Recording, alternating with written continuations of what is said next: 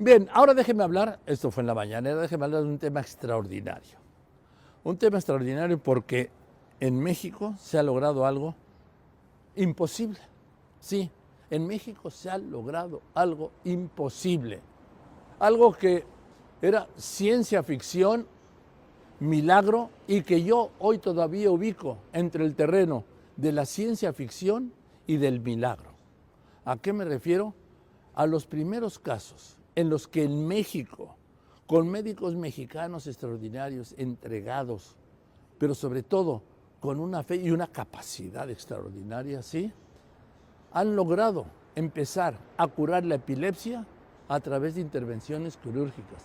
Van tres casos en México. En México hay por lo menos cuatro millones de enfermos de epilepsia. Hay por lo menos un cuarto de millón de enfermos de epilepsia que los podrían curar a través de esta operación pero van tres casos, porque están empezando, y están empezando solos, con apoyo de un patrono solo, un particular cuyo nombre no quiere que se sepa, sin ayuda del gobierno, como es frecuente, ¿sí? Pero que podría ser un proyecto no solo nacional, como yo creo que tiene que ser, sino mundial. Le doy los datos. ¿Sabe qué? Repito, entre el terreno de la ciencia ficción, para los que creen en la ciencia ficción, y de los milagros, para los que creemos en los milagros. Andrea Meraz. El diagnóstico de epilepsia llegó a Andrea hace cuatro años cuando apenas tenía 31. La causa es desconocida. Las crisis son parte de su vida, así como la discriminación laboral, el costo y el desabasto de medicamentos. Aceptar el padecimiento se volvió entonces un reto. Que no puedo tener epilepsia. O sea, no. ¿Cómo creen? Pero como estaban pase y pase los malditos episodios a cada rato, era como, ¿qué está pasando? Pero si ya me hicieron tomografías y no encuentran nada, ¿por qué me está pasando esto? O sea, sí fue, sí fue difícil aceptarlo.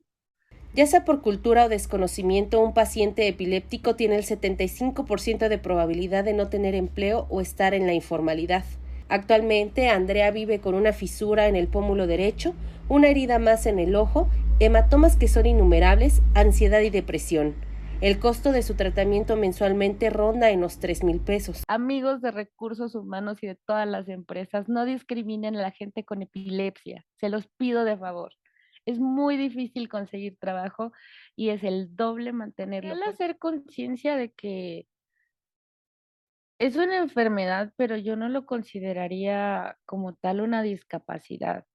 Que no nos tengan miedo, o sea, que, que sepan cómo, más bien que nos tengan paciencia.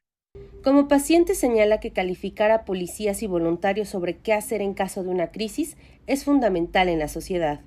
Imágenes de Luis Ramos para Grupo Fórmula, Andrea Meraz. En fin, esta es una historia extraordinaria. Y yo insisto en ella. ¿Por qué?